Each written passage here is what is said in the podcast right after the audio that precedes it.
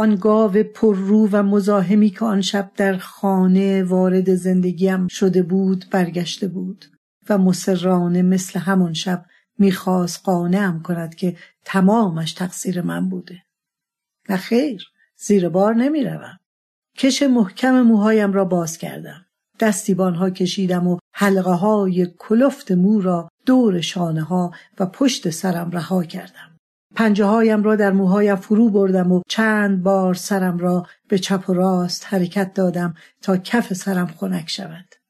دوباره در آینه نگاه کردم. نیاز داشتم قیافی خودم را ببینم.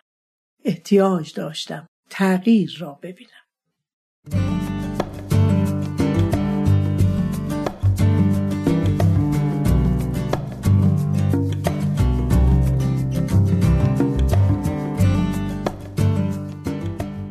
سلام. من دنا فرهنگ هستم و این قسمت 39 پادکست سه نقطه است. پادکستی که توی هر قسمتش یه داستان کوتاه از یه نویسنده معروف می‌خونم و کمی در مورد داستان و نویسنده حرف می‌زنم. این قسمت در مهر ماه سال 1401 ثبت شده و داستان این قسمت مدوسا نوشته پت بارکر نویسنده انگلیسیه.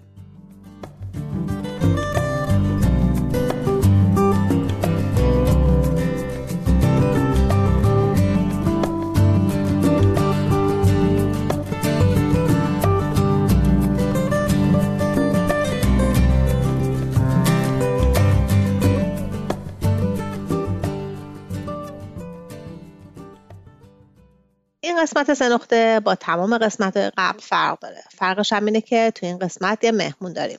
مهمون این قسمت خانم فریبا هاجدایی از دوستای قدیمی هنرمند و ادیب من هستن که لطف کردن و این داستان رو برای سه نقطه انتخاب کردن. سلام خانم آجدایی خیلی خوش اومدید و ممنون که این داستان رو برای سه نقطه انتخاب کردید. سلام عرض می‌کنم. خیلی ممنون که به پیشنهاد من برای این داستان توجه کردین و اونو برای سه نقطه انتخاب کردین و مهمتر از اون خود منو هم اینجا دعوت کردین. منم خیلی خوشحالم که فرصتی دست داد که بعد از سالها با شما همکاری کنم. قبل از هر چیز یه معرفی کوتاه بکنم برای شنونده ها و مخاطبایی که شاید شما رو نشناسم خانم آجدایی دانش آموخته ادبیات انگلیسی هستن و سالها دبیری کردن و دستی هم در ترجمه دارن. همیشه میل به نوشتن داستان کوتاه. تا حالا سه تا مجموعه داستان کوتاه چاپ کردن به نامهای با شیرینی وارد می‌شویم. تورنج قالی و فاتحه برای پاپ که هر کدوم دوازده سیزده تای داستان کوتاه دارن. موضوع بیشتر داستاناشون هم اجتماعی و روانشناختیه و به مسائل زنان، کودکان و سالمندان معمولا توی اونها پرداخته شده. در ضمن خانم هاجدایی که خیلی فعال هستن نقد داستان هم می نویسن که به طور مرتب توی مجله های گلستانه و رودکی و مجله های دیگه و روزنامه های فرهیختگان و ابتکار و همینطور مجله های محلی زادگاه خودشون کرمانشاه چاپ میشه.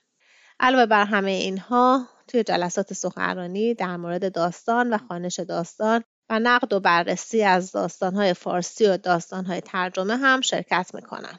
خانم آجدایی اول از هر چیز دوست دارم بدونم که با توجه به اینکه بیشتر نوشته های خودتونم داستان کوتاهه بین داستان کوتاه و رمان کدوم رو ترجیح میدین؟ می‌دونید من علاقه خاصی به داستان کوتاه دارم. چون معتقدم داستان کوتاه عمری از زندگی رو می‌تونه بیان کنه که شاید رمان از اختش بر نیاد بسیارم عالی. ما هم داستان کوتاه می‌خونیم توی سه نقطه همیشه و داستان کوتاه این قسمت مدوساه که در سال 2009 توی نیویورکر چاپ شده نویسنده داستان خانم پت بارکر اهل انگلیسه و متولد 1943 و جایزه های ادبی زیادی برد. داستاناش هم اغلب روانشناختی هستند با موضوعهایی مثل بحرانهای زندگی، خاطرات آدمها و اینکه چطور تجربه های سخت و تلخ و حوادث ناراحت کننده توی زندگی می‌تونه زندگی ها رو زیر و رو کنه. شما چرا از این داستان خوشتون اومده بود و پیشنهادش کردین که توی سه نقطه بخونمش؟ از همون خانش اول راستش از داستان لذت بردم. انگار مثل زدن یه پتکی بود به همه باورام. حالا بعدم بیشتر بهش اشاره می‌کنم که چرا. داستان مدوسا توی زمان حال اتفاق میفته و قهرمانش خانم نقاشیه که با یه اتفاق خیلی ناراحت کننده زندگیش ناگهان زیر و رو میشه. اما مدوسا شخصیت اساطیری یونانیه که اسم داستان بر اساس اون بوده. لطف می‌کنید به همون توضیح بدید که مدوسا کی بوده؟ خیلی خوشحال میشم. بدونید که مدوسا یکی از گرگونها یا گرگورها بوده گرگونها موجوداتی هستند که هر کس ولو یه نیم نگاهی هم با آنها به اندازه تبدیل به سنگ میشه سه تا گرگون ما داریم دو تا از این گرگون ها غیر فانی و یکیشون فانی هستن اون گرگون فانی در واقع همون مدوساست که قبل از گرگون شدن یک دوشیزه زیبا و بسیار فتان بوده که دائم هم در حال گشت و گذار. در یکی از این گشت و گذارها گذرش به معبد آتنا میفته و در معبد مورد تجاوز پوزیدون یا پوسیدون خدای دریاها قرار می‌گیره. و آتنا از اینکه همچین اتفاقی در معبدش افتاده خشمگین میشه و به جای اینکه از پوسیدون حساب کشی کنه میاد و مدوسا رو مجازات می‌کنه و کاری می‌کنه به جای مور روی سرش مار داشته باشه. می‌دونیم که ما سه تا خدابانو یا ایزدبانوی قوی و باکره داریم. آرتمیس، آتنا و هستیا. این ایزدبانوها هیچ وقت از طرف غیر فانی ها یعنی خدایان و فانی ها مورد تحقیر یا تجاوز قرار نگرفتن و البته هیچ بویی هم از عشق و دلدادگی نبردن. اینا نه عاشق شدن و نه حتی دوست معنسی دارند. حالا باید دید آیا به همین دلیله که آتنا با پوسیدون کاری نداره و میاد مدوسا رو مجازات می‌کنه؟ آیا اصلا کاری که آتنا با مدوسا می‌کنه مجازاته. بد نیست اول شما داستان رو بخونید و بعد راجع به این نکته ها بیشتر با هم صحبت کنیم. خیلی ممنون از توضیحات کاملتون. داستان مدوسا رو خانم گلی امامه به فارسی ترجمه کردن و من ترجمهشون رو یکم ویراستاری کردم. بیشتر به دلیل اینکه یه جاهایی از داستان به خاطر محدودیت های چاپ توی ایران سانسور شده بوده. و داستانی که گوش کنید حد زدن اینکه این قسمت هایی که سانسور شده بوده کجا بوده خیلی آسونه. داستان رو می‌خونم و بعدش درباره اینکه این افسانه مدوسا چه ربطی به ماجرایی که بر سر نقاش داستان ما میاد داره با خانم هاجدایی حرف می‌زنیم.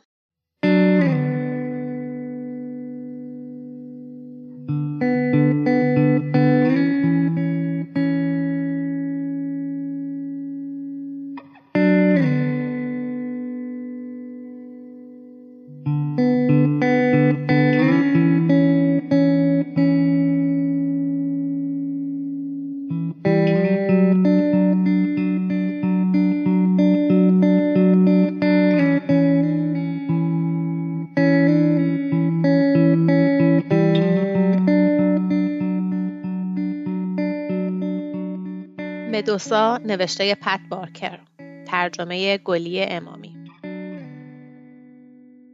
از کلیسا که آمدم بیرون هوا دیگر تاریک شده بود و باران ریزی میبارید از آن بارانهایی که شبیه مه است ولی در یک دقیقه تا مغز استخوانت را خیس می کند. سرم را انداختم پایین و به سرعت راه افتادم. در بازارچه هیاهو و جنجال جمعه شب به راه بود. دخترها با لباسهای رنگارنگ و کفشهای پاشنه سناری دسته دسته و در حال بگو و بخند با سر و صدا در رفت آمد بودند. در حالی که پسرها با تظاهر به اینکه اعتنایی ندارند آنها را زیر نظر داشتند و ظاهرا با رفقایشان گفتگو می کردند. این دخترها چطور با این چیزها راه می روند؟ من با کفش های پاشنه کوتاه هم هم به سختی راه می رفتم. راستش را بگویم من به ندرت کفش پاشنهدار می پوشم. شلوار جین و کفش کتانی. این وضع سر و لباس من است. منتها آن بعد از ظهر احساس کردم باید کمی به خودم برسم چون داشتم آویختن نقاشی هایم را در تالار گالیله کلیسای اعظم نظارت می کردم.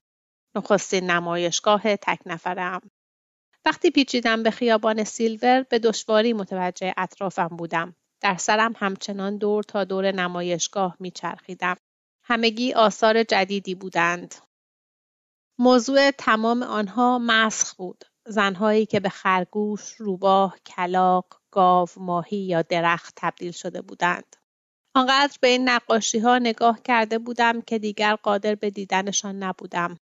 گاهی وقتی تابلوها برای اولین بار از خانه بیرون می روند به نظر ضعیف و چسبناکند گویی کاری که واقعا دلشان می‌خواهد انجام بدهند این است که به سرعت برگردند سر جایشان. ولی اینها متفاوت بودند.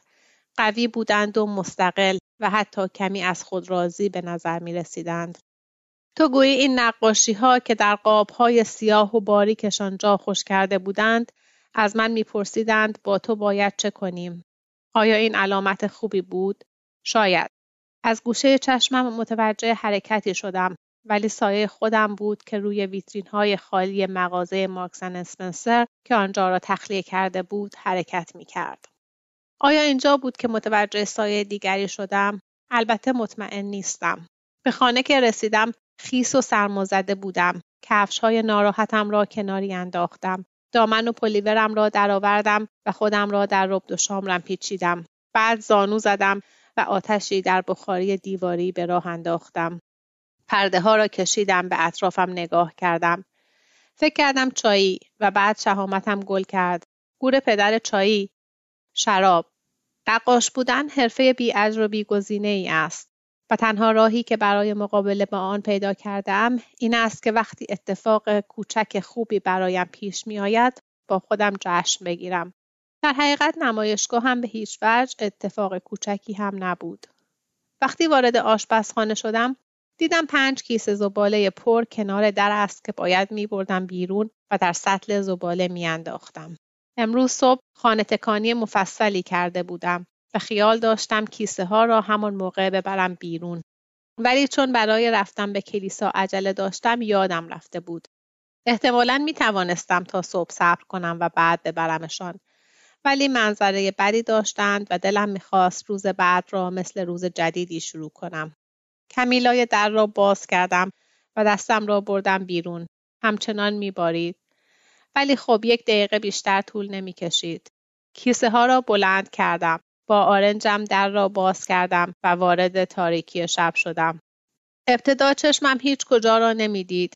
هر چند لحظه ای برق چشمانه گربه در تاریکی درخشید ولی بعد از آنکه از حفاظ خانه دور شدم لامپ ایمنی حیات خلوت روشن شد و شعاهای نور نقره‌ای بر روی سنگ فرش پخش شد. در حیات خلوت را باز کردم و وارد کوچه شدم. مطابق معمول های زباله پر و سرریز شده بود و دور تا دورشان را انبوهی از پوست تخم مرغ، تکه های نان پیتزا، بشخاب های یک بار مصرف پوشیده از روغن زرد کاری پراکنده بود. جانوری چه بسا موش یا روباه یا حتی گربه ای که همین الان دیده بودم یکی از کیسه ها را پاره کرده بود. باران به شدت میبارید و لابلای چین و چروک کیسه های پلاستیکی سیاه برق می‌زد. در سطر را که برداشتم بوی تعفن تندی زیر دماغم خورد.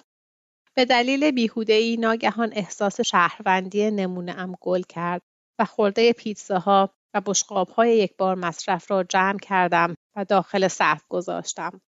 باران شدیدتر شده بود. وقتی کارم تمام شد موهایم به فرق سرم چسبیده بود و خدا می‌داند چقدر دلم شراب می‌خواست. تمام فاصله در تا ورودی خانه را دویدم و خودم را داخل خانه انداختم و داشتم دنبال بطری شراب میگشتم که صدای پشت سرم شنیدم. صدای آرامی بود شاید در حد یک تنفس و برگشتم. آنجا ایستاده بود. می‌دانم که قبلا ندیده بودمش. چشمهای آبی کمرنگ، موی دورنگه و لبهای پر. از حول دیدن او ذهنم خالی شد ولی بعد متوجه شدم که باید یکی از دانشجوهای ساکن شماره چهل و هفت روبرو باشد. چند روز پیش پستچی بسته ای را که برایشان رسیده بود به من داده بود تا به آنها برسانم و هنوز برای گرفتنش نیامده بودند. گفتم اومدی بسته رو بگیری؟ جوابی نداد. زل زدن به من ادامه داد.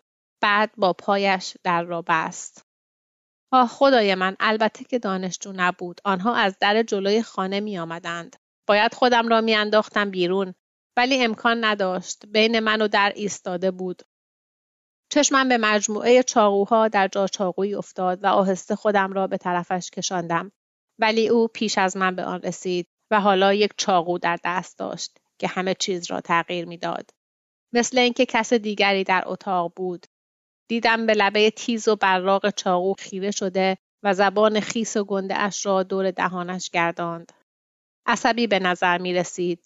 در عین حال هیجان زده. مانند طول سگی که بچه خرگوشی به دندان گرفته باشد و نداند با آن چه کند. ولی به زودی می‌فهمد. حرفی بزن. استقلالت را نشان بده. مجبورشان کن تو را مثل یک فرد ببینند گفتگویی را شروع کن.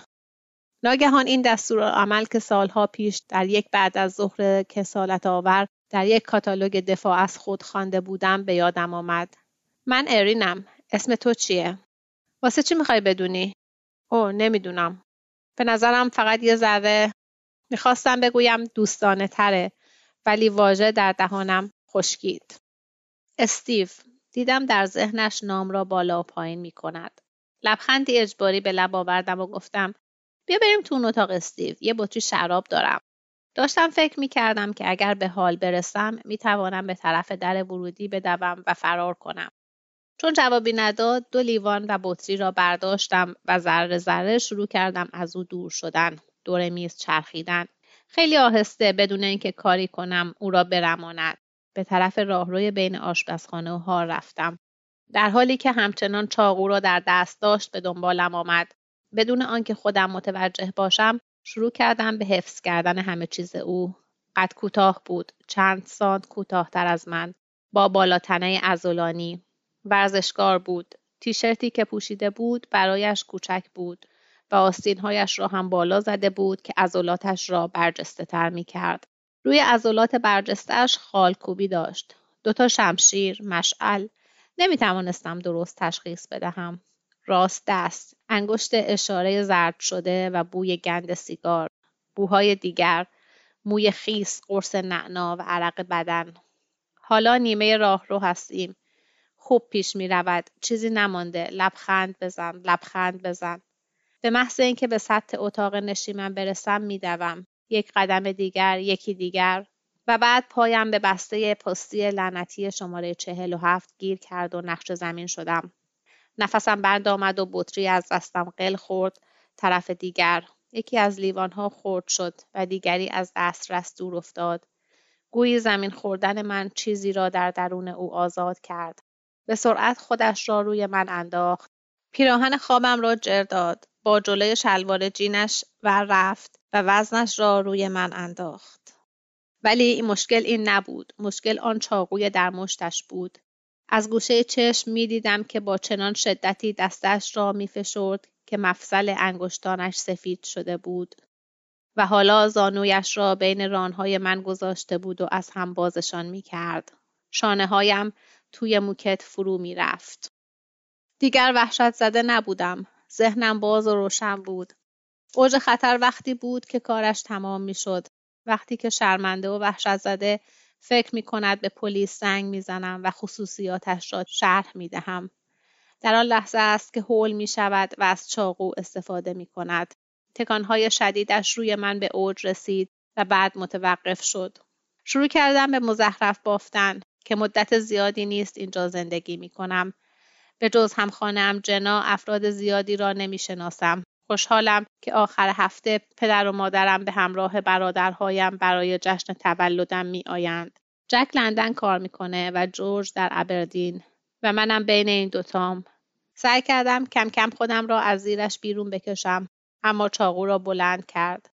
لازم نیست بگویم که هیچ یک از حرفایم حقیقت نداشت. درست است که جنا بهترین دوستم بود ولی هم خانه نبود.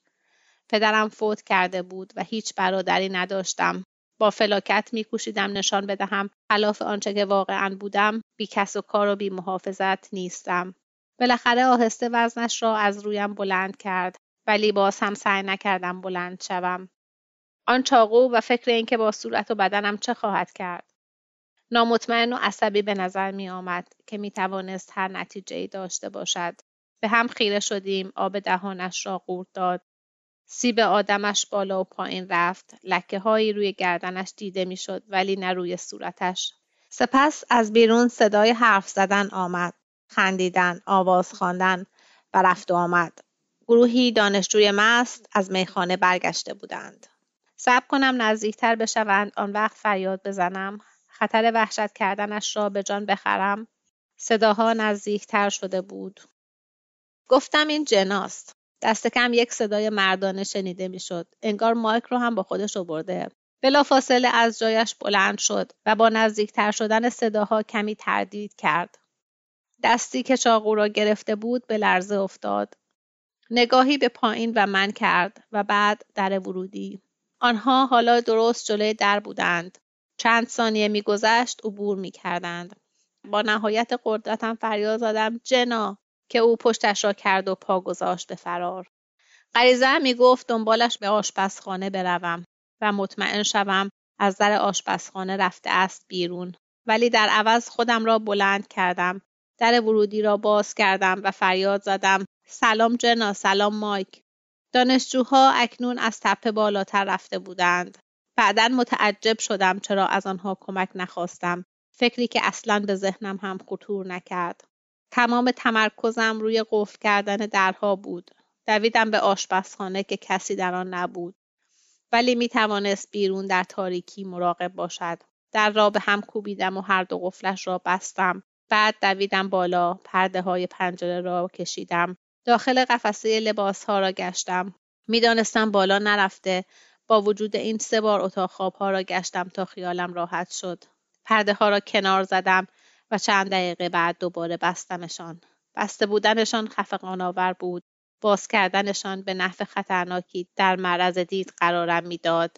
هیچ چیز و هیچ کجا امن نبود. تمام این مدت با خودم حرف می زدم در واقع فریاد می زدم.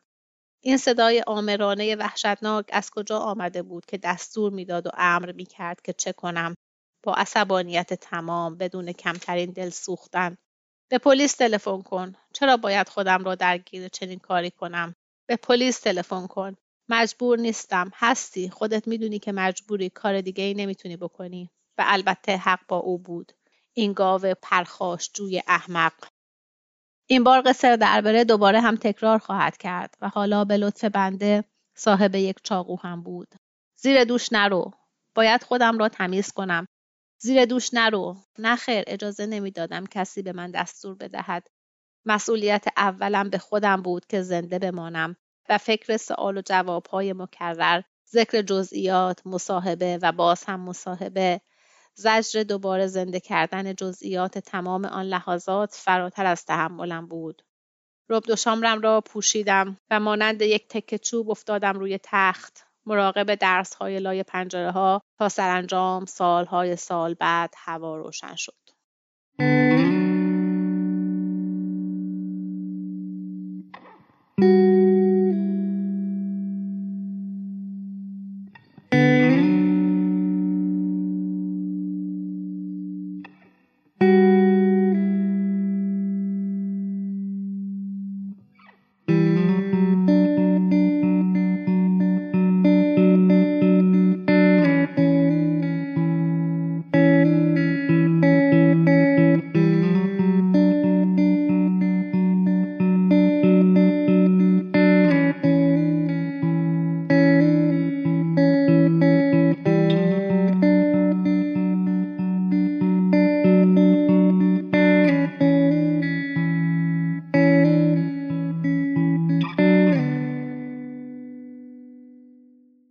چه کسی بگویم؟ خب به هر کسی که نمی شود گفت. دست آخر فقط به مادرم و جنا گفتم.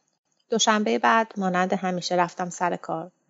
سه روز در هفته در کالج هنر درس می‌دادم و وقتی روز ادامه پیدا کرد احساس متفاوتی نداشتم. کار روزانه منفکم کرد. البته پذیرفتم که به محض پایان ترم بروم پیش مادرم. پس از گذاشتن چمدان در صندوق عقب اتومبیل رفتم داخل خانه. بالای پله ها و اتاق خواب کوچکی که کارگاهم بود. از زمانی که اتفاق افتاده بود نقاشی نکرده بودم. لحظه ایستادم و بوی رنگ روغن و تربانتین را استشمام کردم. دستم را روی قلموهای آماده روی میز کشاندم و گفتم برمیگردم. مادرم در باغچه جلوی خانه منتظرم بود. دیدمش که به ماشینم دست تکان می‌دهد و وقتی در پاگرد پیچیدم دوست پسرش درک آمد دم در. وقتی در آغوش کشیدن و بوسیدن تمام شد هیچکس نمی‌دانست با من چه کند. خودم هم کمکی نمی‌کردم چون نمی‌دانستم با خودم چه کنم. مادرم با شمرویی گفت می‌خوای کمی دراز بکشی؟ بعد از مدتی کور ذهنی گفتم نه. مدتی نشستیم و برنامه های مزخرف تلویزیونی که هیچ کس نمی بیند تماشا کردیم. و بعد من گفتم می‌روم قدمی بزنم. ولی جاده دو طرفه کنار کانال خیلی ساکت و خیابان منتهی به مرکز خرید خیلی شلوغ بود. بنابراین آمدم خانه و باز هم تلویزیون تماشا کردم و رفتم خوابیدم. مشاوره مادرم گفت باید برای مشاوره بروی. این بود که رفتم برای مشاوره. تا آن لحظه هر کاری که ممکن بود کرده بودم که صدای مادرم را ببرم ولی این فرایند به تدریج ناراحتم می کرد. مشاور گفت به نظر می‌رسه خودتو مقصر می‌دونی. نه خیر می‌دونم مقصر کیه. اینکه من مثل یک احمق رفتار کردم واقعیت رو تغییر نمیده. بیرون رفتن و باز گذاشتن در پشتی. محض رضای خدا متوجه هستین که با پرده باز لباسامو در آوردم. در پایان جلسه دیگر خانم دکتر گفت ارین باید تصمیم بگیری که قربونی هستی یا نجات یافته. با خشم گفتم من یه نقاشم. اوضاع وقتی وخیم شد که مشاور به مهاجم اشاره کرد. متجاوز تو مال من متجاوز من اون هیچ رفتی به من نداره. این عمل یه جنایت بود نه یه رابطه عاطفی کثیف. مادرم گفت شاید حق با اون باشه. آخه تو خیلی خودتو سرزنش می‌کنی. نه خیر نمی‌کنم. پس چرا از دستش عصبانی نیستی؟ چون دلیلی برای عصبانی شدن نداره. اون یه بدبخت حقیر قلاق بود. خب این جمله اگه مال پدرم نبود نمی‌دونم از کجا آمده بود. تا از دهانم خارج نشده بود نمی‌دانستم در واژگانم هم وجود دارد. سالهای میان رفتنش تا به امروز هیچ شده بود. نشستم و به آتش بخاری دیواری خیره شده بودم. دلم برای بابا تنگ شده. روز بعدش به کلینیک بیماری های آمیزشی رفته بودم. نتیجه تمام آزمایش های خون و غیره که انجام داده بودم منفی بود. از کلینیک یک راست رفتم خانه. به قفل‌ساز زنگ زدم و منزلم را به فورت ناکس مهمترین پایگاه نظامی آمریکا در کنتاکی تبدیل کردم. هرچند اگر در خانه را باز بگذاری هیچ قفلی فایده ندارد. به شدت خودآگاه و مراقب شده بودم. از پیاده رفتن و گوشی به گوش داشتن، سر در هوایی و فکر درباره نقاشی بعدی خبری نبود. این روزها اگر سایه ای از دیوار جدا می شد و به دنبالم می آمد متوجه می شدم. اصولا زیاد اهل بیرون رفتن نبودم. خانه جایی بود که این اتفاق افتاده بود. با وجود این خانه امنترین جایی بود که وجود داشت. تمام دعوتها را رد کردم. بعد از تاریک شدن هوا مطلقا از خانه بیرون نمی رفتم. کیسه زباله ها را در حیات پشتی می انداختم که به سرعت محلی برای اجتماع موش ها شده بود. از زمانی که این اتفاق افتاده بود منترای ذهنم شده بود کسی نمی‌تواند مرا به زور بیرون کند کسی نمی‌تواند مرا به زور بیرون کند مدتی طول کشید که متوجه شدم که من به زور در داخل مانده ام جنا گفت باید کمی از خونه بیای بیرون ابتدا شروع کردم به پیاده روی و بعد دویدن و زمانی که شروع کردم دیگر نمی‌توانستم جلویش را بگیرم. فارست گامپ پارک محله شده بودم. دور تا دور فضای سبز محافظت شده پارک دور باغچه های گل دور محوطه بازی بچه ها که مادرها بچه ها را روی تاپل می‌دادند میدویدم. از این کار متنفر بودم. جایی نبود که دلم می‌خواست باشم. عاشق طبیعت وحشی بودم. عاشق کنار رودخانه و ریل قطارهای بی استفاده که در تابستان به تونل های سبز تبدیل می شدند. عاشق سواحل نزدیک نورث هامبرلند بودم که می توانستی کیلومترها راه بروی و به یک نفر هم بر نخوری ولی از رفتن به این مکانها می ترسیدم بنابراین با خشمی نسبت به خودم دور پارک با وجود بچه ها دایه ها و سگ ها می دویدم تا وقتی سایم بالا می آمد. به دشواری خودم را می شناختم. موهایم را توی کلاه بافتنی گلوله می کردم و کلاه را تا بالای ابرویم می آوردم پایین. دستمالی دور دهان و چانه می بستم. کت بلندی که برجستگی های بدنم را می پوشاند تنم می کردم. با شلواری گشاد و شلوول و کفش های ورزشی. اگر کسی با من حرف می‌زد فقط میقریدم یک بار مردی که سگش را راه می برد خطابم کرد سلام رفیق. رفیق. نه عزیزم. که اشکالی هم نداشت. نمی‌خواهم بگویم که همیشه چنین تلخ و تاریک بود نبود بعضی روزها که از خواب بلند می شدم و فکر می کردم آخر چرا مجروح که نشده بودم پشتم از مالش روی فرش کمی زخم شده بود و یک شیشه خورده هم دستم را کمی بریده بود.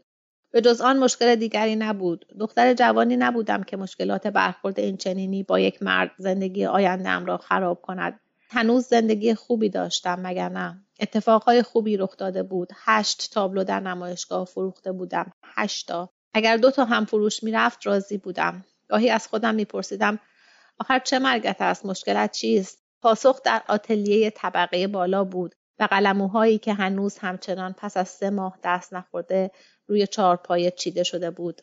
زمانی را به یاد نمی آوردم که نقاشی نکرده باشم. سه ساله بودم که با انگشتان کپلم قلمویی در دست گرفتم. حالا وارد اتاقی می شدم که از من دوری می کرد. در آستانه در مردد مانند مهمانی ناخوانده می ایستادم و بوی آشنای رنگ و روغن و تربانتین را استشمام می کردم و گویی روح را می بویدم. شبی که با جنا بعد از کار در بار دانشجویی شراب می نوشیدیم به جنا گفتم فکر کنم باید برم سفر جنا گفت ما که داریم ماه می میریم نیویورک می‌دونم ولی فکر می کنم پیش از این باید از اینجا دور شم خود جنا یکی از دلایلی بود که باید از آنجا دور می شدم نه اینکه حمایت نمی کرد ولی احساس می کردم بیش از حد به او متکی شدم فکر می کنم باید تنها بروم.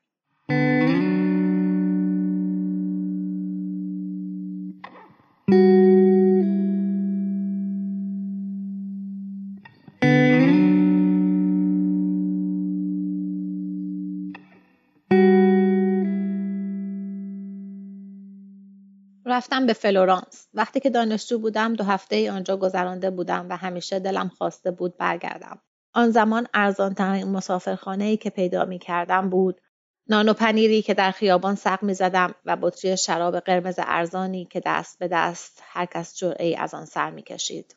اما حالا در هتل کوچکی در حاشیه میدان دلاسینیوریا ماندم و در رستوران غذا می خوردم. به جز این همان احساس هیجان انگیز فراگیر قدیم بود. شورانگیز خسته کننده روحی بخش شگفتانگیز شوقانگیز خسته کننده هیجان انگیز هر دقیقه روز پر از دیدنی بود. به سختی می نشستم انگشت کوچک پایم از سایش بند صندلم تاول زده بود. ولی لنگ لنگان به نمایشگاه موزه و کلیسای بعدی می رفتم. تا سرانجام به مرحله رسیدم که ذهنم قادر نبود چیزی را حذف کند. ولی سفر تأثیری را که دنبالش بودم در پی داشت. حس دست راستم برگشت. نیاز جسمانی در دست گرفتن قلمو هرچند در فلورانس هم مدام مراقب بودم. هرگز چنان از خود بیخود نمی شدم که پشت سرم را نگاه نکنم. همیشه مراقب بودم ببینم چه کسی آنجاست. البته اینجا آخرین جای ممکن برای حضور او بود. با وجود این نمی توانستم آرام شوم. ضمنا هنوز با چیزی باید روبرو می شدم که به تأخیرش انداخته بودم.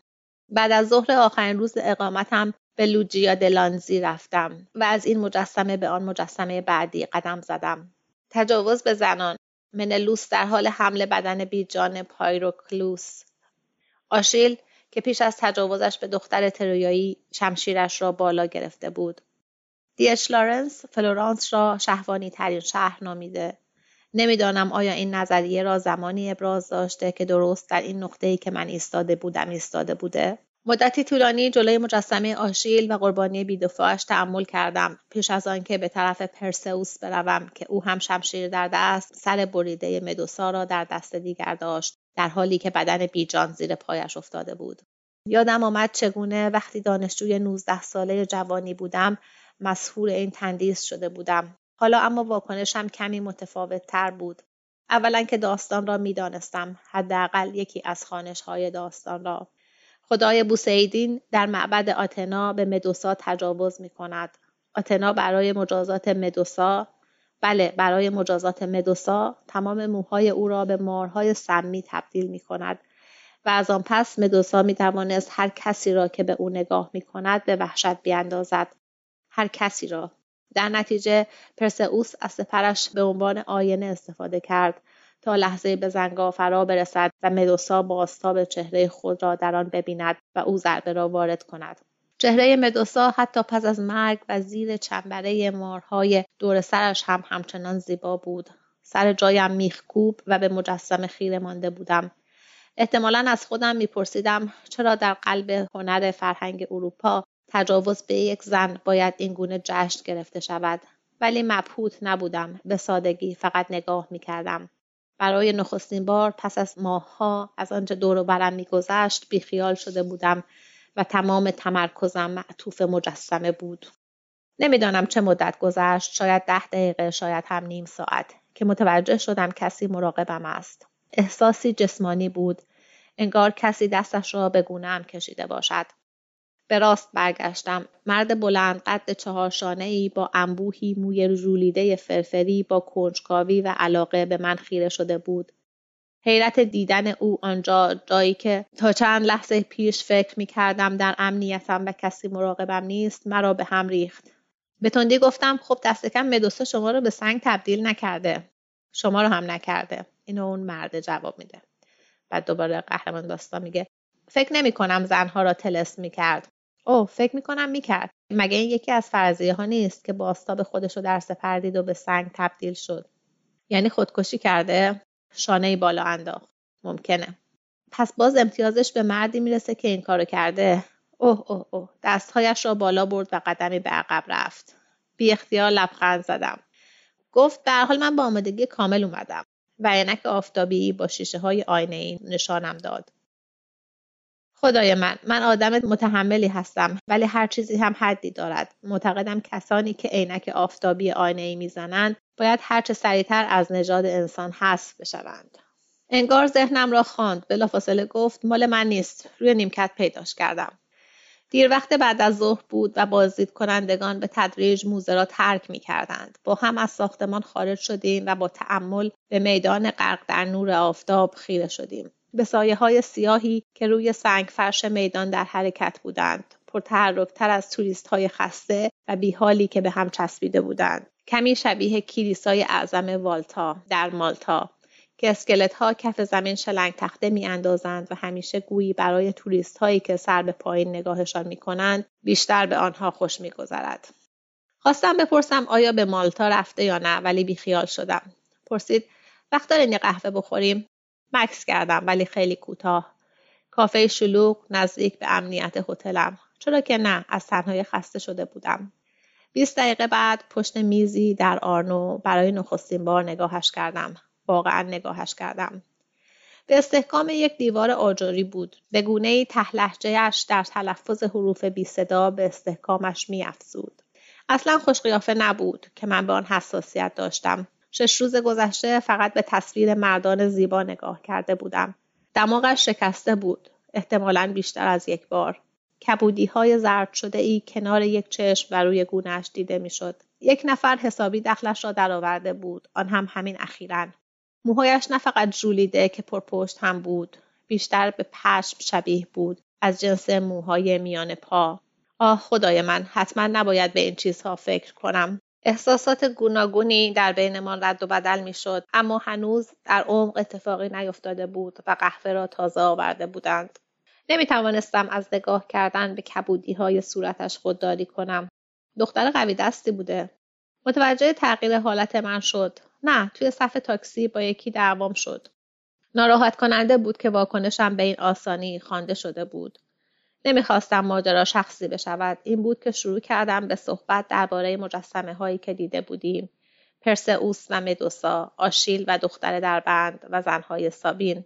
گفت چیز زیادی از هنر سرم نمیشه. فقط داستاناشونو می‌دونم. گفتم این روزها کسی در این حدم نمی‌دونه. گفت تاریخ کلاسیک ها را خوندم. گفتم درس می‌دید. نه دانشگاه ول کردم. پرسیدم چرا؟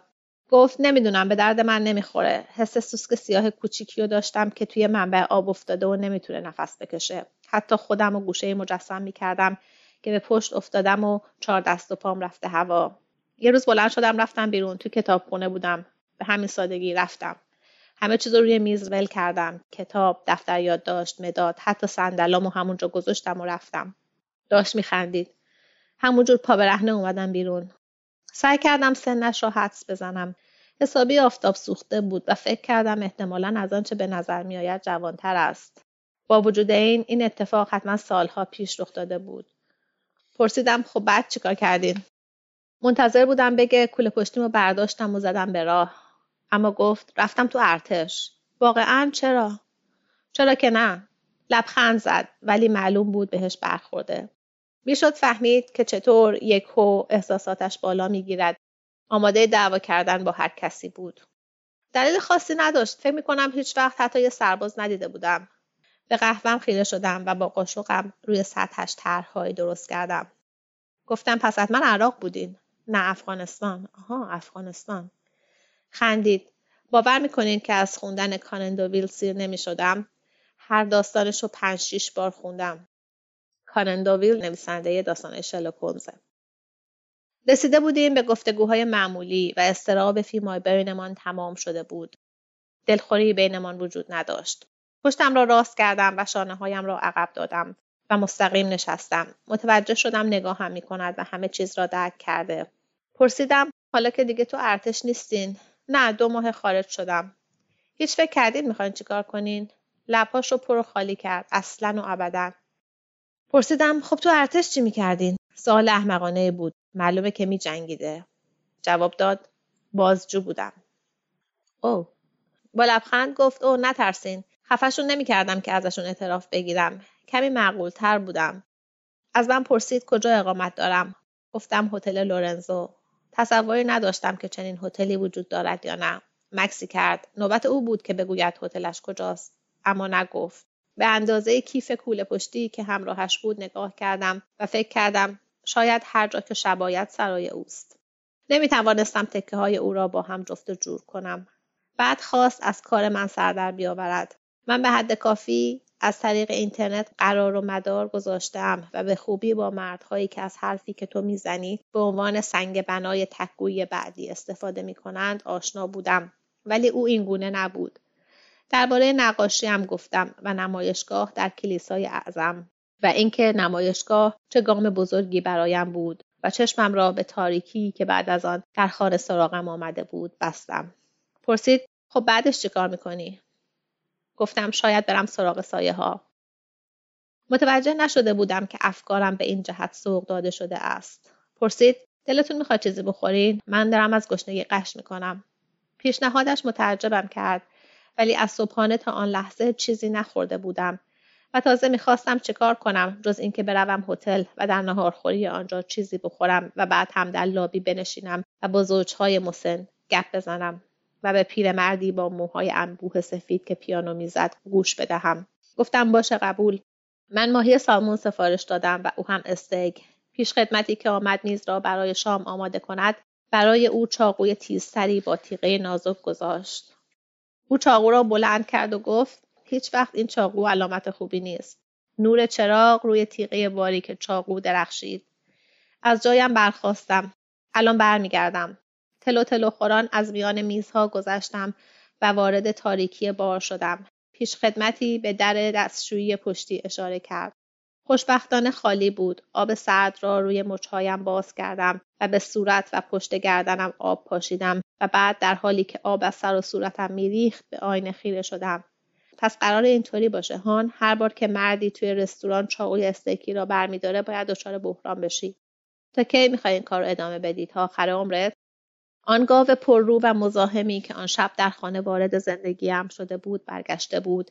و مصرانه مثل همان شب می‌خواست قانعم کند که تمامش تقصیر من بوده. نه خیر زیر بار نمیرم.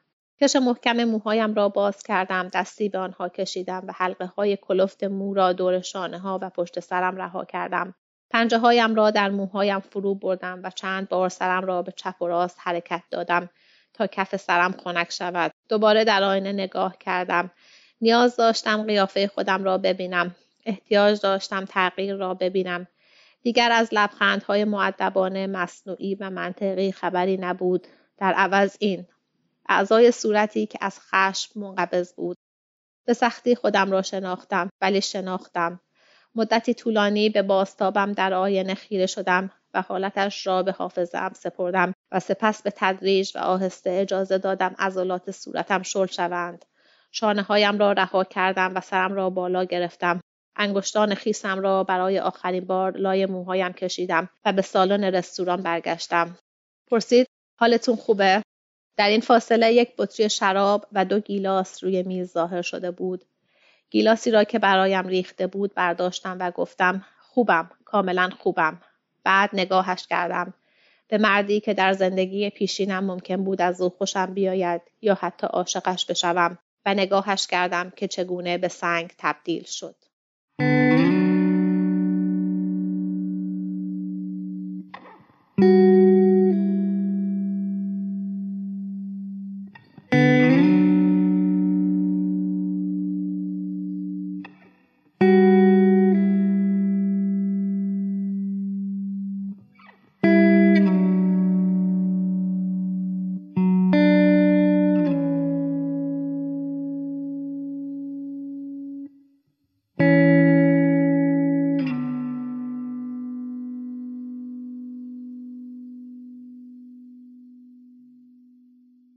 داستان مدوسا رو خوندم و ماجرایی که سر نقاش داستانمون اومد و شنیدیم. اون چند جمله‌ای که ماجرای تجاوز و شرح داده توی نسخه فارسی چاپ نشده و من اونا رو اضافه کردم. خانم مجدا یه نکته مهمی که در مورد زندگی نویسنده داستان خانم پت به نظر من اومد این بوده که هیچ وقت نفهمیده پدرش کی بوده. چون مادرش بعد یه شب مشروب خوری از کسی که اتفاقی دیده بوده حامل شده بوده. و چون تو جامعه اون موقع انگلیس بچه دار شدن خارج از ازدواج عرف نبوده مادر بزرگ و پدر بزرگش اونو به اسم خودشون بزرگش می‌کنن. شاید به خاطر همین موضوعه که تجاوز یکی از سوژه های مهم داستاناشه. شما هم خانم تو داستاناتون چند بار از موضوع تجاوز حرف زدین به خصوص دو دوتا از داستانهای شاخصتون نون سنگک و پیراهن کودکی. هر دوتا به مسئله تجاوز و پیامدهای اون پرداخته شده. فکر می‌کنین ممکنه که همین باعث شده باشه که از این داستان خوشتون بیاد؟ نکته که اشاره کردین در مورد زندگی خانم پارکر خیلی برام جالب بود. ممنون. و اما در مورد انگیزه خودم آره من به داستانام به خیلی از کارام که کارهای داستانیم نگاه می‌کنم می‌بینم که مسئله تجاوز و پیامدهایی که تجاوز می‌تونه روی شخص تجاوز شده داشته باشه خیلی برام مهم بوده. این تو خیلی از کارام اومده منعکس شده. البته خب می‌دونیم که هیچ چیز در دنیا تکلتی نیست. همطور خوش آمدن من از داستان مدوسای پت بارکر. هم مسئله تجاوز بوده و شاید مهمتر از اون این خانش امروزی که از استوره از داستان مدوسا کرده. این هم خیلی جالبه. یعنی این خانش دیگری داره از اسطوره مدوسا که بسیار امروزی است و شاید حتی برای این روزهای ایران خیلی جالب. ماجرای اصلی داستانم همین تجاوزه و راوی داستان بهش تجاوز میشه وقتی که توی اوج خوشی و موفقیت زندگیشه. به نظر شما جریان این تجاوز چطور با داستان مدوسا تطابق داره و نویسنده چطور از این افسانه برای بیان داستانش استفاده کرده؟ خب برای اینکه بیشتر سر دراریم که چی شد که این استوره مدوسا سر از این داستان در آورد و تونست به این داستان بود بده و خانم پت بارکر چی کار کرد با این استوره بعد نیست که قدم به قدم با آدم داستانیمون همراه شیم و ببینیم که استوره مدوسا به طور استوره مدوسای نوین در واقع چطور شکل می‌گیره در داستان پت بارکر.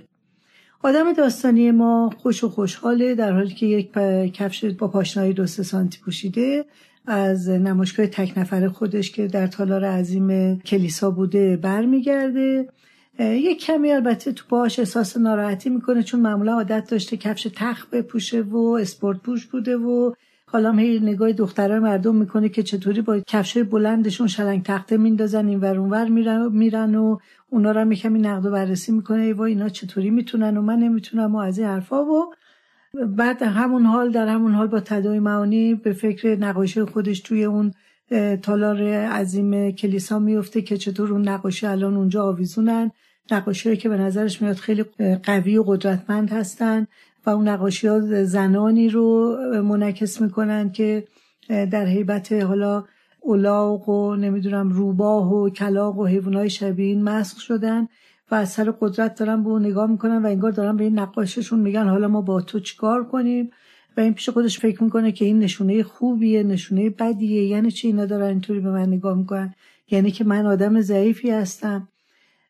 داره همین فکرها رو به خودش می‌کنه می‌رسه خونه خیس از آب بارون شدیدی میومده بعد فکر می‌کنه فکرهای تحقیر کننده رو بذار کنار رو خود یه شراب دبش مهمون کن. میره تو آشپزخونه شراب رو بریزه توی لیوان که می‌بینه یک تلی از کیسه های زباله هنوز توی آشپزخونه مونده. صبح خونه رو جمع جور کرده بوده و کلا فراموش کرده بوده که فراموش که نه برای فکر کرده دیرش بوده. اینا رو تو خونه گذاشته بوده و حالا بعد پیش خودش میگه خب فردا برم بیرون ولی میگه نه فردا روز جدیدیه اتفاقای خوب قرار بیفته و من همین امشب یه آشقالا رو برم بیرون و از همینجاست که سفر معنس آدم داستانی ما شروع میشه. سفر معنس آدم داستانی که حالا می‌تونه آدم مرد باشه یا زن به این طریقه که آدم داستانی معمولا یه اتفاقی براش میفته و بعد از اون شجاعت خودش رو قطره قطره جمع می‌کنه تا بتونه دوباره به موجودی تبدیل بشه که مسئول زندگی خودشه و در واقع انگار که به یک مرگ نمادین می‌رسه و از اونجا به یک حیات و زندگی تازه. آره داشتم می‌گفتم که این آشغالا رو بره بیرون در پشتی آشپزخونه باز میمونه. وقتی برمیگرده مردی هم با این داخل خونه شده بوده و خلاصه به رغم اینکه سعی می‌کنه که از در دوستی با اون مرد دراد و اون مرد اینو به صورت به حیبت انسانیش ببینه به صورت یک فرد انسانی ببینه موفق نمیشه و بعد چشمش روی چاقوهای آشپزخونه میره. میدوه که یک از اون چاقوها رو برداره مرد زودتر از اون بر میداره و تجاوز صورت می‌گیره و این در طول تجاوز دیگه حالا فقط داره به این چاقو فکر می‌کنه. فکر می‌کنه که مرد که از کارش فارغ شه این دفعه ممکنه که اونو بکشه. و همین شروع می‌کنه به چاخان پاهان کردن که آره دوتا برادر دارم و نمی‌دونم یه همخونه دارم اسمش جینیاس و با دوست پسرش الان ممکنه هر آن برسن و فلان و فلان. مرد کارش تموم شده یک سر از بیرون میاد و این وانمود می‌کنه که جینیا برگشته و مرد می‌زنه از خونه بیرون میره. این حالا با ترس و لرز میره همه در خونه رو قفل می‌کنه و دیگه حالا اینجاست که فاجعه بر این فرود اومده و این آدم آدمی که همش در حال زندگی اجتماعی فعال بوده تبدیل میشه انگار به خصوصیات هستیا خدابانوی خانه رو می‌گیره. همش سعی می‌کنه تو خونه باشه تو خونه بگذرونه. اگر هم پیش بیاد از خونه بیرون بیاد چیکار می‌کنه؟ حالا یه لباسی میپوشه که انگار که اون لباس تمام زنونگی این رو بپوشونه. اینطوری یکم احساس امنیت می‌کنه ولی می‌بینه که دیگه خودش نیست. چرا خودش نیست؟ برای که یادم بابا از سه سالگی نقاشی کرده. حالا دیگه اصلا دستش به قلم نمیره نمی‌تونه نقاشی کنه. حالا میگه پاشم برم پیش مادرم و دوست پسرش پیش اونا باشم. شاید اونجا اون احساس امنیتم برگرده اون احساس حس نقاشی من برگرده میره اونجا. ولی می‌بینه نه چون دائما مراقب اطرافه در نتیجه اون بیخیالی که به عنوان یه هنرمند به عنوان یه نقاش داشت انگار که این از وجود این رخ بربسته و نمی‌تونه نقاشی کنه و تصمیم می‌گیره بله فلورانس. این جوون که بوده در فلورانس اول بار با چم و خم نقاشی به خوبی آشنا شده بوده و فکر می‌کنه فلورانس برم شاید دوباره هم حال هوای نقاشی برگرده و همین که هزاران فرسنگ از این مرد دوره. حالا اینکه موفق میشه یا نه در ادامه داستان می‌بینیم.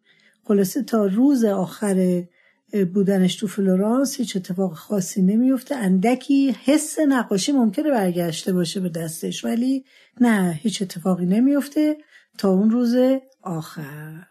شاید هم دلیل اینکه فلورانس هم افاقه نمی‌کنه همینه که اونطور که تو داستان میگه فلورانس شهوانی ترین شهر دنیاست و پر از هنر قدیمی یونان با محور تجاوز که راوی هم با همین آثار هنری با محور تجاوز روبرو میشه. بله آدم داستانی تو ذهن خودش این گفته دی اچ لارنسو که فلورانس شهوانی ترین شهر دنیاست و هی داره به خودش تکرار می‌کنه. بله روز آخر میره توی این موزه لوجیا دی النزی. و اونجا چشمش به مجسمه آشیل میفته که یک شمشیر آختم دستشه و آشیل رو دقیقا در لحظه پیش از تجاوزش به اون دختر تروایی نشون داده. خلاصه از این مجسمه به اون مجسمه میره و می‌بینه که بابا پر این موزه انگار که آثاری هست از تجاوز تجاوز تجاوز. و همینطور که اولش هم گفتم و هی این صدای دی اچ لارنس که فلورانس شهوانی ترین شهر دنیاست هی تو سرش صدا می‌کنه. بله این شمشیر آخته آشیل هم با چاقویی که دست مردیه که به زن تجاوز می‌کنه توی ماجرایی که در زمان حال داره پیش میاد معادل سازی شده. زن نقاش ما هم مثل همه زنایی که قبلا بوده مردا با چاقو یا شمشیر بالا سرش وایسادن و هر کاری که خواستن باهاش کردن. به. به چه ماده سازی خوبی کردین. اینکه آشیل رو با اون شمشیر آخته دستش با اون مردی که با چاقو به زن تجاوز کرد. خیلی مادر سازی خوبی بود. توی موزه بعد از آن همین گفتم داره از این مجسمه به اون مجسمه میره از این مجسمه به اون مجسمه تا به پیکره پرسوس می‌رسه. پرسوس کسی است که بالاخره مدوسا رو با همدستی هرمس می‌کشه. شمشیر توی دستشه و سر بریده مدوسا تو دست دیگهش زن داستانی ما یادش میاد وقتی 19 سالش بود و تو فلورانس دانشجو بود چقدر مسهور این تندیس شده بود. اما حالا دیگه واکنشش متفاوته. اون دیگه داستانو می‌دونه. لاقل یکی از خانش های داستانو می‌دونه. رب النوع پوسیدون تو معبد آتنا به مدوسا تجاوز می‌کنه. آتنا برای مجازات مدوسا تمام موهای اون رو به مار سمی تبدیل می‌کنه و از اون به بعد مدوسا می‌تونه هر کسی رو که بهش نگاه کنه به وحشت بندازه و سنگ کنه. نقاشه ما میخکوب شده سر جاش. همینطوری به مجسمه خیره شده. داره از خودش می‌پرسه چرا تو درست تو قلب فرهنگ و هنر اروپا تجاوز به یه زن اینطوری جشن گرفته میشه؟ میخکوب مبهوت نیست میخکوبه. همینجاست که مردی بهش نزدیک میشه. مردی که بعد خود نقاش میگه اگه یه جا دیگه دیده بودمش و یه موقعیت دیگه می‌تونستم عاشقش بشم. خلاصه با مرد سر صحبتشون باز میشه با هم هم صحبت میشن. قرار می‌ذارن برن یه رستوران. تو رستوران بعد از یه کمی گفت و شنود زن میره دستشویی. توی آینه دستشویی دچار یه اپیفنی میشه دچار یه بینش و درک ناگاهانی شهود میشه. و از همینجاست که پایان سفر معنس آدم داستانی پت بارکر رقم می‌خوره. با خودش میگه آیا کاری که آتنا با مدوسا کرد واقعا در جهت مجازات مدوسا بود؟ و یا این تعبیر و تفسیری که تاریخ مذکر روی کار آتنا گذاشته و اون رو به صورت مجازات تعبیر کرده. و آیا نباید هر زنی قدرت ما رو پس بگیره؟ پیکرک های ایزد بانوهرا رو اگه ما خوب نگاه کنیم می‌بینیم که توی رداش مارهای پیچیده در هم هست و یک ماری دور سپر آتنا چنبره زده. در واقع مار سمبل قدرت خدابانوی کبیر ایزدبانوی کبیره. ایزدبانوی که در اروپای کهن پیش از میلاد بوده و مار یادآور نیروی اونه. اولین پیکرک که از اون ایزدبانو پیدا شده و متعلق به دو هزار سال پیش از میلاد مسیح اونو با پستانه اوریان و ماری تو هر دستش نشون میده. مار نشانگر اون قدرتی است که زمانی از آن همه خدابانوان بوده. و با این دریافت جدید اسطوره مدوسای پت پارکر در سفر معنسش به پایان می‌رسه. زن داستانی ما دیگه به خودش و عزیزاش اعتماد داره. می‌دونه جهانی که توش زندگی می‌کنه بسیار پرخطره. می‌دونه به ندرت ممکنه از طرف جامعه حمایت بشه ولی خیالی نیست. چون اون می‌دونه که موهایی از جنس مار داره یعنی قدرتمنده و می‌تونه هر خطر خارجی رو سنگ کنه. خیلی جالبه. یکی از سواله که اولین بار که من داستان خوندم برام پیش اومده بود پایامنده داستان بود و معنی اون. توی صحنه آخر داستان زن توی رستوران از دیدن چاقوی استکخوری دست مرد حالش بد میشه. و راوی میگه که بعد نگاهش کردم به مردی که در زندگی پیشینم که احتمالا منظورش قبل از اینکه بهش تجاوز بشه. ممکن بود از او خوشم بیاید و یا حتی عاشقش بشوم. و بعد نگاهش کردم که چطور تبدیل به سنگ شد. شاید منظور نویسنده اینه که این مردم چون چاقو دستش گرفته می‌تونسته یه مرد متجاوز باشه. حالا به توجه به افسانه مدوسا به نظر شما معنی این پایان بندی اینه که زن نقاش به خاطر سفر درونی و خودشناسی که بعد از تجاوز براش پیش اومده انقدر قدرتمند شده که دیگه هیچکس نمی‌تونه بهش آسیب برسونه؟ یا اینکه معنیش اینه که به خاطر آسیبی که خورده و بلایی که سرش اومده دیگه هرگز به کسی اعتماد نخواهد کرد و عاشق نخواهد شد؟ به نظر شما کدوم تعبیر بیشتر با داستان مدوسا می‌خوره با خانشی که شما کردید؟ شاید هم نویسنده جا رو برای هر دو تا تعبیر باز گذاشته باشه. قبلا هم اشاره کرده بودم به اون ستا خدا بانو یا اون ایزد بانوانی که دست هیچ فانی و غیر فانی بهشون نرسیده. ایزد بانوانی که هیچ وقت نه عاشق میشن و نه دوستی دارن. ولی از اون بر نگاه کنی انگار به عبارتی درست حسابی زندگی هم نمی‌کنن. حالا زن داستانی ما مورد خیلی بدی براش پیش بیاد. مورد تجاوز قرار می‌گیره. ولی از اون طرف به قدرت خدابانوی کبیر دست پیدا می‌کنه. و در این حال به خردی که تو هم هست با عشق. قبول دارم حرف شما رو که ممکنه نویسنده پایان بندی رو طوری نوشته باشه که هر کسی تعبیر و تحویل خودشو بتونه بکنه. ولی من با باور من که این داستان رو با ابزار سفر معنس خوندم سفری است که در طول اون سفر آدم داستانی حالا مرد باشه زن باشه هرچی در پایانش به جایی می‌رسه که به یه مرگ نمادین می‌رسه و انگار که مثل ققنوس از اون مرگ نمادین یه حیات تازه پیدا می‌کنه زندگی تازه پیدا می‌کنه و تو اون زندگی تازه هنر و عشق هم جای خاص خودشون رو دارن. با این تعبیر بعید می‌دونم که نقاش ما دیگه از عاشق شدن و زندگی عاشقانه بترسه. و باید یادمون باشه که دیگه صاحب سپر آتناست و به وسیله سپر آتنا می‌تونه هر ناروایی که در راه زندگی در راهش پیش بیاد این رو بیاثر کنه. کاملا درسته. به نظر منم نقاش داستان اگه هنوزم به مرحله نرسیده باشه که بتونه هر آسیبی رو تاب بیاره قطعا از تلاطم‌های اولیه بعد از حادثه نجات پیدا کرده و به آرامش نسبی رسیده. قطعا همینطوره که میگین. اون حتما به اون آرامش نسبی که میگین رسیده و شاید چیزی بیشتر از اون. تسلط کامل به خود. بازم بسیار ممنون هستم که وقت گذاشتین و تو این قسمت شرکت کردین. خیلی از شما دل فرهنگ عزیز متشکرم که منو به این اپیزود دعوت کردیم سپاس گذارم همینطور خیلی خیلی ممنون هستم از مرزی محمدزاده که کار تدوین این قسمت رو انجام داد مثل همه قسمت های قبل. ولی این قسمت از همه قسمت ها سختتر بود به خاطر اینکه من و خانم هاجدایی توی دوتا قاره مختلف هستیم. من سیدنی هستم و ایشون تهران و درست کردن این قسمت بدون کمک مرزیه امکان پذیر نبود. این همکاری سه نفره برای من که خیلی لذت بخش بود و امیدوارم که شنونده ها هم از شنیدن این داستان و نقد و تحلیل خانم هاجدایی لذت برده باشن. این قسمت رو تقدیم می‌کنیم به تمام زنهایی که مارهاشون رو پس گرفتن و به امید روزهای بهتر برای کشورمون ایران.